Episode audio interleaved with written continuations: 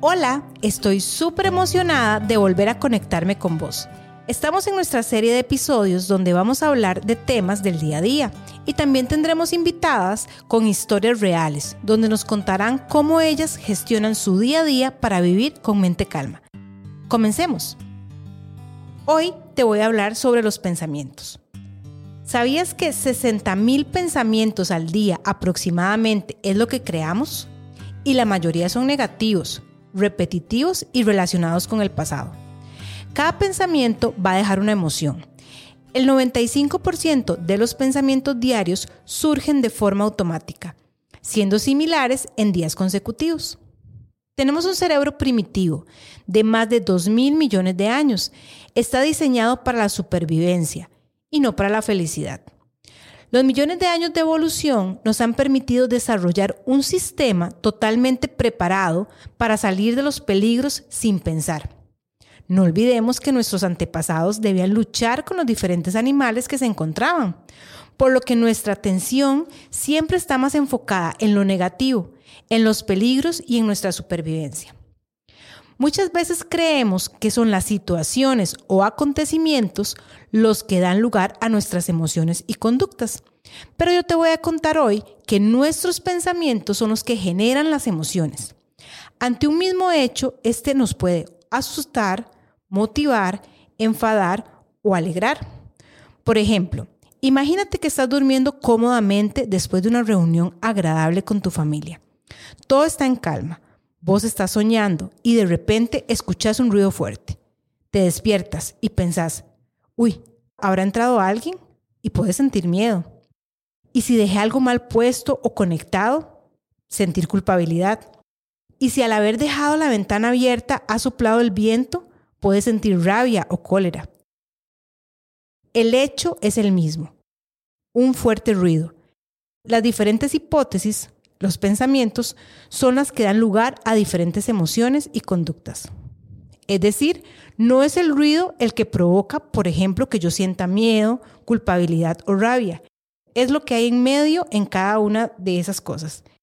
Es el pensamiento. Cada persona posee su propia forma de pensar o de interpretar la realidad. Esas son nuestras creencias. Te voy a mencionar que el contexto sociocultural en el que vive la persona, la educación recibida, las experiencias que vive y hasta los eventos emocionalmente impactantes que ha vivido van a influir en su manera de pensar. Todo eso anterior hace que la persona aprenda y se habitúe a pensar de forma determinada. Esto va a provocar que esa forma de pensar nos parezca correcta, porque así llevamos haciéndolo toda la vida. Lo que sucede es que no siempre somos conscientes de esto y de cómo nos hace sentir y actuar en consecuencia. La buena noticia es que al ser aprendido nos dice también que es posible desaprender, cambiar e incorporar nuevos pensamientos, sentimientos y conductas. Pero, ¿cómo influyen los pensamientos en mi vida? Son nuestros pensamientos los que determinan cómo nos sentimos y cómo actuamos. Muchas veces no somos conscientes de cómo los pensamientos determinan y condicionan nuestra vida. Te voy a contar que no puede haber un estado emocional sin antes no hay una interpretación que lo haya provocado. Lo que nos decimos a nosotros mismos, nuestros juicios e interpretaciones, es decir, nuestro diálogo interno, provocan directamente nuestros pensamientos y por tanto nuestras emociones.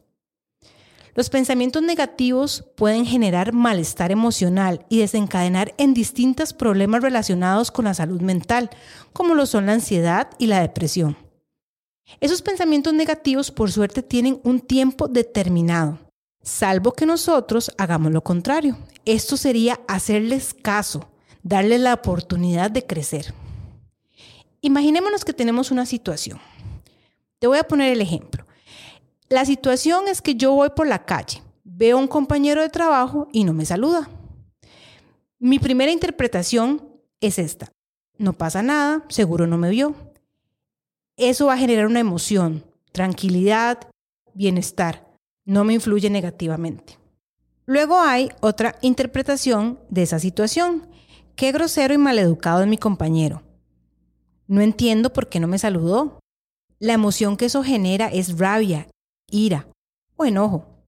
Una interpretación también podría ser, igual tal vez esté enfadado por algo que he hecho o tal vez dije algo malo, pero no sé qué puedo hacer. La emoción que me va a generar esa interpretación es tristeza, agobio, malestar, culpa. Se vuelve como una triada donde está la emoción, el pensamiento y una acción. Te voy a regalar varios hacks que aprendí de mi mentora y maestra, Lines Valerio. Ella nos hablaba de identificar los pensamientos y nombrarlos. Tengo este pensamiento, estoy pensando que. Contarle a tu pareja, hijos o amigas sobre ese pensamiento. Luego cuestionalo. ¿Eso es cierto? También sentí cómo te sentís cuando pensás eso que estás pensando. Tomar responsabilidad de cómo ese pensamiento te hace sentir. Y por último, pregúntate, ¿cómo me quiero sentir yo? Y para finalizar te invito a hacer un ejercicio de autoconocimiento, simple y práctico, para identificar los pensamientos que no te apoyan o incluso que te limitan. Durante una o dos semanas, dedícate a notar cada noche, cuando el día termina, momentos o situaciones en donde no te sentiste bien con lo que hiciste. Déjate llevar e identifica al menos una o dos situaciones, cada día anotando cada una de ellas qué pensaste, qué sentiste, qué hiciste con esa situación. Esto debes hacerlo por separado y en orden. Verás que a la vuelta de dos semanas, simplemente al mirar tu lista, lograrás sacar conclusiones propias que van a ser muy edificantes. Ponelo en práctica y me contás qué descubriste a través de mis plataformas de Instagram y Facebook como Mente Calma CR. Y si te gustó este episodio, compartilo. No olvides que la próxima semana tendré una invitada que conquista su mente todos los días y ha logrado hacer que sus pensamientos expandan su vida. Nos vemos.